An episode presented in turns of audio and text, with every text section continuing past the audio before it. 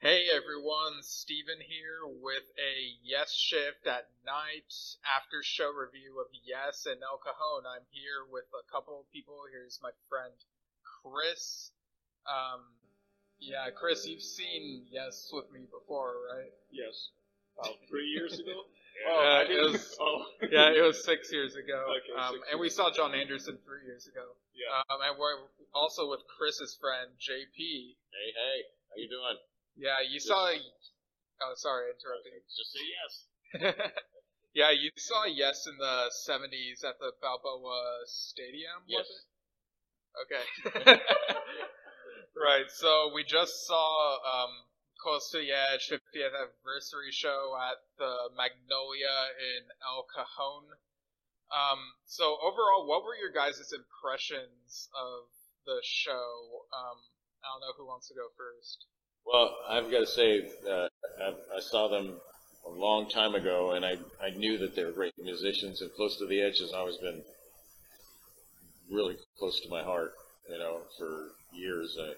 Every time I play it, I'll play the whole thing all the way through, and when I saw them, it was like a dream come true. They were so spot on, even all the members that were involved that aren't original members, it didn't matter. They were just, it's almost hard to explain how fantastic the concert was. I don't know about music myself, technical parts of it. I just know that I just love the hell out of it. Right, yeah. Like, I don't play any instruments, but I love what I love when it comes to music, yeah, you know? Yeah, it was like an out-of-body experience for me. I was like, I don't know. I was like, I didn't really care who was around me, you know?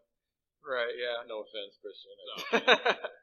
Yeah, so Chris, what was your overall impression of the show? I just thought the musicianship overall was just superb. I mean, I was just in awe of, like, all of them, really. Jeff Downes was really getting into, they were all really getting into it in their own way. Steve Powell was throwing in a lot. I mean, he's just always been an accomplished guitar player. What I was noticing was that his influences seemed like it's classical mixed with jazz. There's some rock in there, and there's some folk in there, especially when he played his acoustic solo bits. It was really nice to see Jeff play a lot of the keyboard and synthesizer sounds, but it was also really nice to hear him play piano. I thought that was really nice gentle touch to it. Let's see. Those piano sounds. Yeah, the piano sounds were really pretty. Like, you know, John Davis. Yeah. Yeah, he nailed it. I mean, like, that was, you know, it's...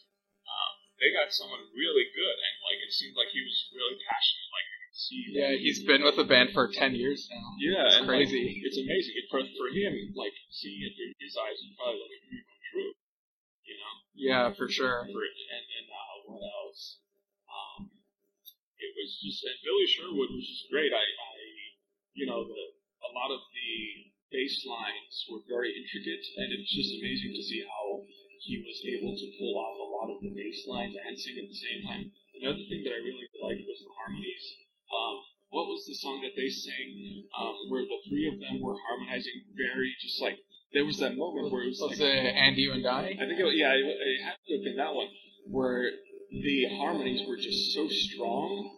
The instruments were there in the background, but they were just so strong. And there was also a moment where Steve Powell was playing guitar. He was playing his... he was playing I don't remember which song it was, but he was playing solo, and there was a subtle background. Jeff's keyboards in the background, very subtle. But they complemented well. They didn't overpower anything. His guitar skills, again, were just, like, over the top in a good way. I don't mean to be, but, again, you know, there's jazz and folk and just kinds of all kinds of mixtures of guitars and folk in there. So, yeah, and hopefully the sound is... good.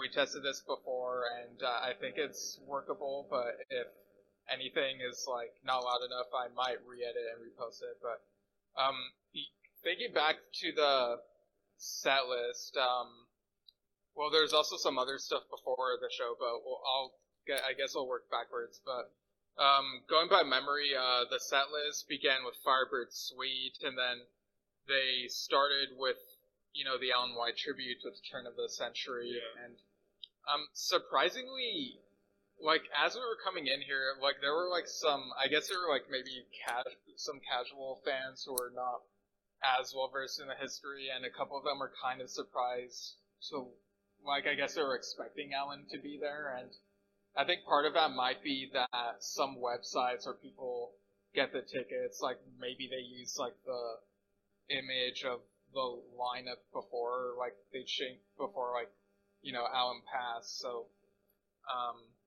yeah, I'm sure, like, it was a surprise to some people, but that tribute video was really nice. I'd seen it before, but people were, like, really into it, and they start with the edited version of on the Silent Wings of Freedom, but, like, so that opening song, did it feel, like, stripped down to either of you, or did it just, like, I don't know how familiar you are with it, but...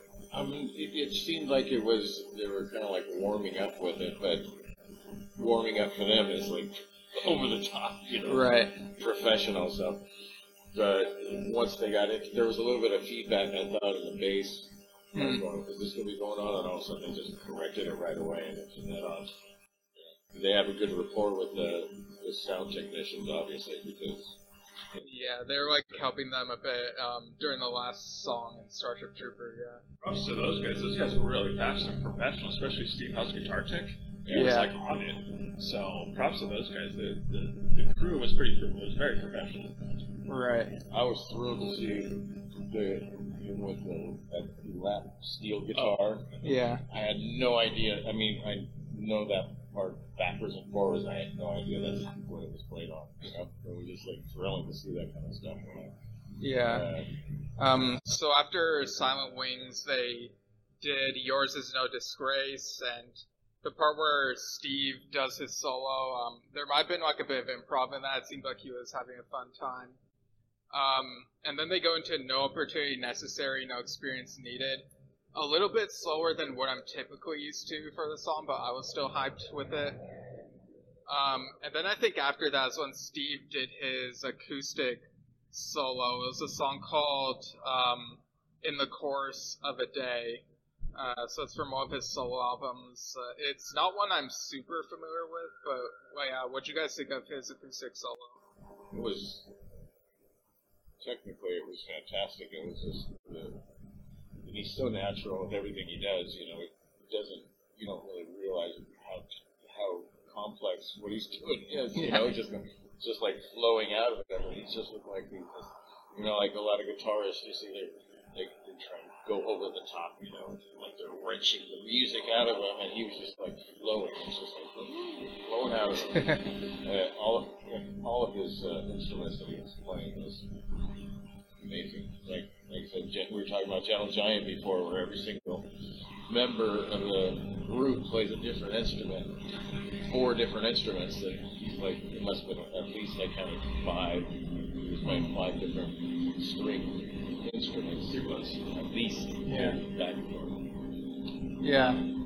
So I just thought when he was playing that, it was just more. It was a storytell. It was like he was telling a story with his guitar, you know. That's the way I perceive it. And a lot of the plucking that he does, he plucks with the bass and everything else, and that's just a whole art in itself. The type of guitar playing that he does. I mean, I'm not knocking down anyone that strums. I personally strum a lot, but his technique is just takes years and years and years of practice, and you know he has it down to a T. Even at this age, you know, he has a lot of energy for a 75 now. Yeah, 75-year-old. Yeah, and he's also kind of like the spokesman. We're in a parking garage, so like I don't know what that is. Yeah, he kind of takes like the announcer, spokesperson role, and so he was like really into it. Is he the musical director right now? Like, so to say? I guess, I don't know, maybe in a sense, but yeah. So after, yeah, that was weird. So after his solo, I think they played Wondrous Stories, and to me it felt a bit heavier than like how I'm used to hearing the song, so it was kind of a surprise. And then they did a couple songs from The Quest, The Ice Bridge, and Dare to Know. Dare to Know also felt heavier than I'm used to, but you were like really into the Ice Bridge, right, Chris? Yeah, Jeff Downes' keyboards riff was very catchy and enthralling. Yeah, because I've listened to the album version over and over, there was like a little bit where I kind of wish the like that part was more out in front. I don't know if it was just where I was sitting, but I don't know, maybe that's just me. But yeah, they did pretty well with that, and then the visuals for that one. Oh yeah, with they had Video Wall and had Ice and whatnot, and then I think after that they did Heart of the Sunrise, which, I mean, is as strong as ever. And then after that was the break, and when they came back, I had to, like, run back to my seat because I heard, like, the bird sounds, yeah. And it's like, oh, shoot, Close to the Edge is starting, and so... I left the person behind, I didn't even know. I hope he knows where his seat is because I'm going. Yeah, and, yeah, that went pretty well. They do, like Steve Howe has mentioned on our show and in other places, that the key change they did at the end, but I wasn't, like, looking for it until, like, right as it was happening. I was like, oh, shoot, I need to, like, pay attention to the key changes. Like, okay. And I saw, like, a couple people a couple rows ahead of me were, like, really into it. I think with that song and maybe And You and I, Steve seemed really into it, like, so he and John Davis were standing in front of each other, sort of, like, playing off against each other, which is cool. I remember John Davis also had this weird staff, which he used during the Ice Bridge to, like, sort of walk with as a walking stick, and he'd, like, hold it up in later parts. But yeah, then they did. It had bells and such on it, too, didn't it? I think maybe. He was, like, shaking it instead of... Okay, I was wondering what was the microphone. I think it might have been a medicine stick of some type. Or, it looks like a traditional. It didn't look like it was like homemade, like I want to be like Gandalf or something. It was actually a music instrument that was traditional, but I wouldn't say for sure. But, all right. Yeah, so they did And You and I, and then they did Siberian Khatru. So you know, doing the whole Close to the Edge album, and then I think after that. They did the closers, you know, Roundabout, classic. You know, there's always someone who shouts, play Roundabout, and I always wonder if it's someone who's been to these concerts before and just shouts it, like, as a meme because they know it's coming, or if it's someone who has not been to as many Yes concerts and they really wanted to be played, so I don't know, but that was pretty cool. And then Starship Trooper, you know, it's always a strong finisher. Just kudos to the harmonies. You know, those guys did a pretty good job. Oh, very good job. Layer was just, you know, like leaves falling together. It was unreal. Yeah, and I can't remember if you said this on recording, but you were saying like this show is as good as like Jethro Tull, right? Yeah, Jethro Tull I've seen some times before, and his musicians are always spot on. I mean. Even if you like or dislike it, you cannot deny the musicianship and the performance level. Professionalism is just amazing, you know. And it's just, like I said, I'm a Jethro Tull geek, and I love Yes too. Like I said, Close to the Edge is one of my all-time favorite albums. You know, desert island kind of thing. So yeah, it's definitely high up there. The bar was pretty high, and they exceeded it and jumped over it. So. Yeah, and, like... Still kind of, like, floating. Yeah, and, like, the audience was really into it. Lots of people were, like, standing up and clapping, so... Yeah, there was a woman who was... Yeah. They weren't obtrusive to the music. I think they were respectful. Yeah, they were. There was a couple of... Right. I mean, it was funny when Steve was playing guitar, like, he was just like, oh. Yeah, he was kind of, he had the audience in his hands, you know, they loved every kind of nuance that he made, you know, okay, you know. Yeah. Little playful looks out in the audience, you know, and he's jumping around. Yeah. Yeah, I love seeing how full of energy he is. For this oh, sorry, you were going to say something? No, I said, I don't want to use the word spry, but they use that one anytime an old person seems to happen. Yeah. Well, they start saying that about me. I said, hey, at the concert, you sure were spry. didn't fall over.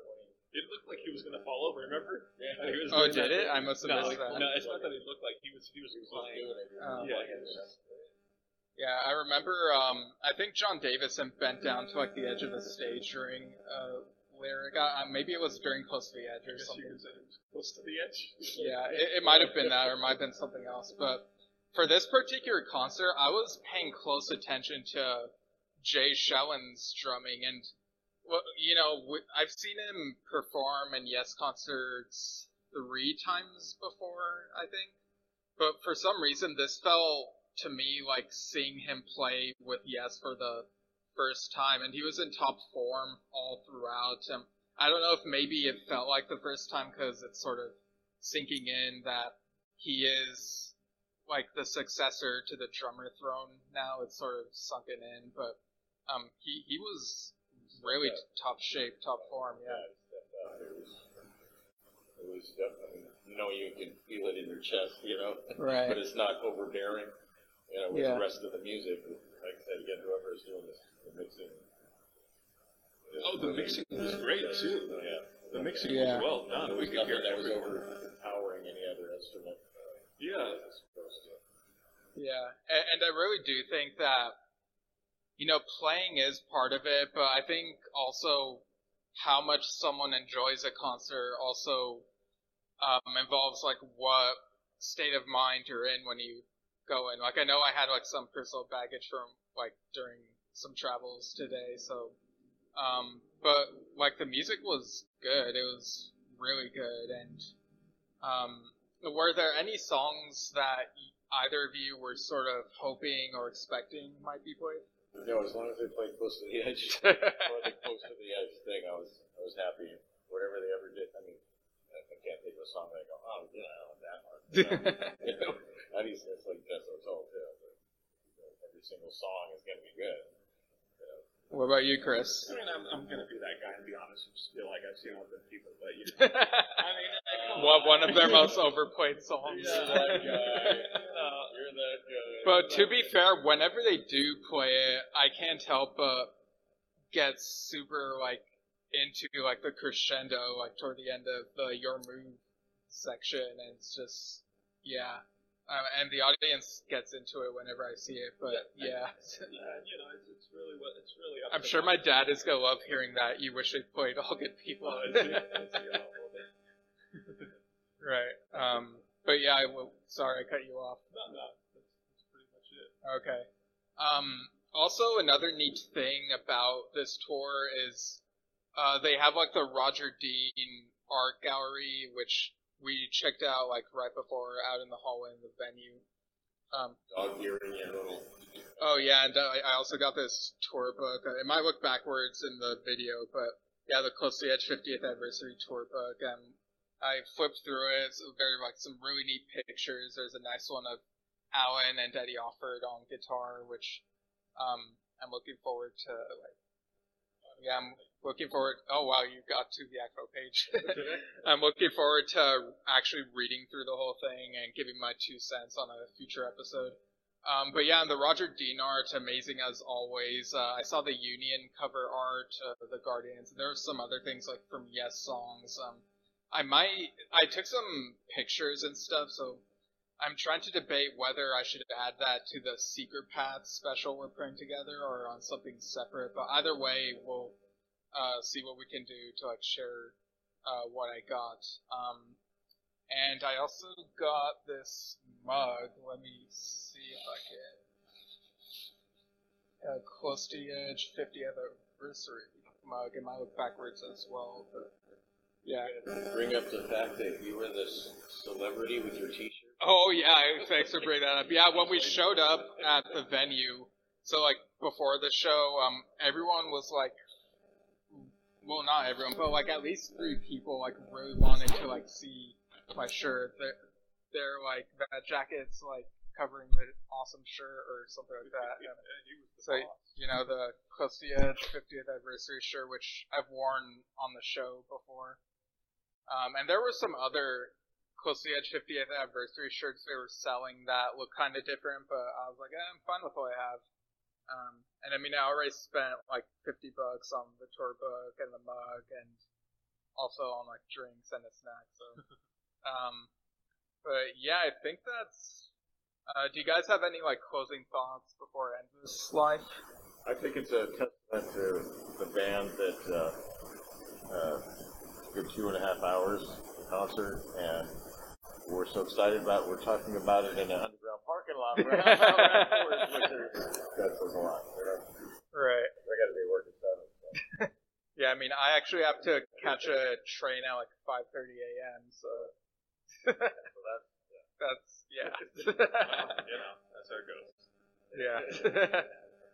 All right, so yeah, I guess that'll do it. This has been our review of the concert, and stay tuned on Yes Shift. I'll be with my dad on another episode, and check out some of our recent stuff, like the Jay Shellen interview that went very well. It was such a great conversation, and yeah, see y'all later on Yes Shift.